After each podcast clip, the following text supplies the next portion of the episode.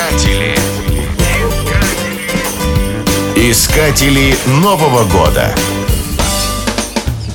Поскольку в Бирме наступление Нового года приходится на самое жаркое время, его приход отмечается фестивалем воды.